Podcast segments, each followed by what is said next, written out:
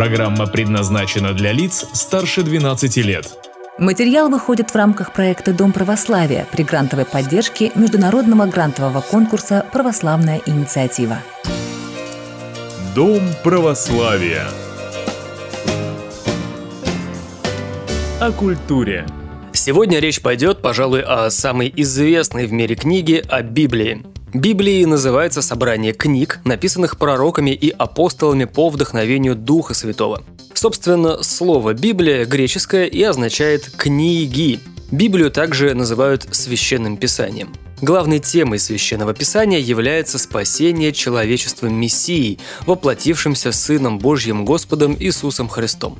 В Ветхом Завете говорится о спасении в виде прообразов и пророчеств о Мессии и о Царстве Божьем. В Новом Завете излагается само осуществление нашего спасения через воплощение, жизнь и учение Бога-человека, запечатленное Его крестной смертью и воскресением. По времени своего написания священные книги разделяются на ветхозаветные и новозаветные. Из них первые, написанные до Рождества Христова, содержат то, что Господь открыл людям через боговдохновленных пророков до пришествия Спасителя на землю. А вторые, новозаветные, то, что открыл и чему учил на земле сам Господь, Спаситель и его апостолы. Библия не возникла сразу в одночасье. Книги, вошедшие в ее состав, писались на протяжении 1500 лет, и само создание этих книг происходило не случайно. Оно было неразрывно связано с историей еврейского народа, а вернее сказать, с историей отношений Бога избранного народа с Богом.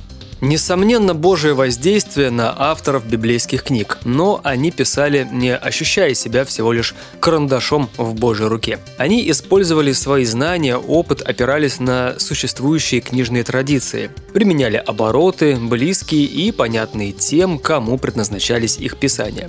Их с полным правом можно называть авторами священных текстов. Более того, в каждой книге есть особенности авторского стиля, но все же у всех у них был один и тот же соавтор – сам Бог. Тут же возникает вопрос, а сохранилась ли эта божественная составляющая при многочисленных переводах библейских книг? Здесь у христиан ответ однозначный – да, сохранилась. Поскольку христиане верят, что церковь руководима Духом Святым, то переводы Библии на разные языки, которые принимала церковь, тоже считаются боговдохновленными. Книги Ветхого Завета были написаны на древнееврейском и близком ему арамейском языках. Наиболее древний, важный и точный перевод Ветхого Завета был сделан в 111 веке до Рождества Христова на греческий язык. По преданию, эту сложнейшую работу выполнили 72 переводчика в Александрии. Первый перевод Ветхого Завета с еврейского на греческий позднее называли «Септуагинта». Славянский перевод Библии сделан по тексту 70 толковников святыми солунскими братьями Кириллом и Мефодием в середине IX века. Понять смысл Ветхого Завета можно только в свете Завета Нового. Обе части Библии говорят об одной личности – Господе Боге и Спасителе Иисусе Христе. В Ветхом Завете содержатся многочисленные пророчества о Христе, поэтому начинать чтение Библии лучше с Нового Завета, с Евангелий. После этого гораздо понятнее станут и ветхозаветные книги. Однако стоит заметить, что правильное понимание Библии вне церкви невозможно. Священное Писание можно читать как литературный или исторический памятник, но это будет формировать совсем иное восприятие, далеко не полное.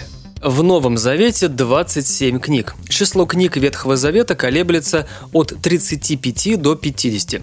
Дело в том, что спорные 11 книг не сохранились на еврейском языке, а существуют только на греческом. Правда, перевод этот очень древний – Септуагинта. Православная и католическая церкви включают их в Библию, называя неканоническими.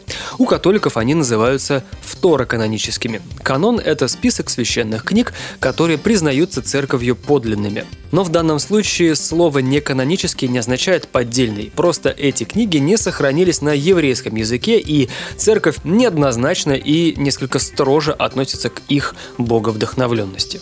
Ветхозаветное священное писание содержит в себе следующие книги. Книги пророка Моисея, исторические книги, учительные книги, то есть книги назидательного совещания, пророческие книги, ну а также еще 9 книг, именуемых неканоническими. Евангелиями называются первые 4 книги Нового Завета, которые повествуют о жизни и учении воплотившегося Сына Божия Господа Иисуса Христа.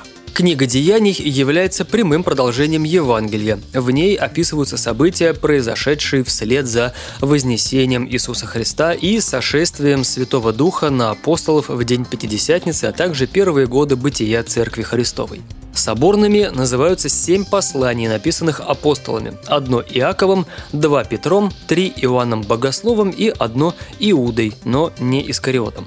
В составе книг Нового Завета православного издания они помещаются непосредственно после книги Деяний. Соборными они названы церковью еще в ранние времена. Соборный – это окружной, в том смысле, что они обращены не к частным лицам, а ко всем христианским общинам вообще. Апокалипсис, или в переводе с греческого «Откровение» Иоанна Богослова, это единственная пророческая книга Нового Завета. Она предсказывает о грядущих судьбах человечества, о конце мира и о начале новой вечной жизни, и поэтому, естественно, помещается в конце Священного Писания. Апокалипсис – книга таинственная и трудная для понимания. Но вместе с тем именно таинственный характер этой книги и привлекает к себе взоры как верующих христиан, так и просто пытливых мыслителей, старающихся разгадать смысл и значение описанных в ней видений.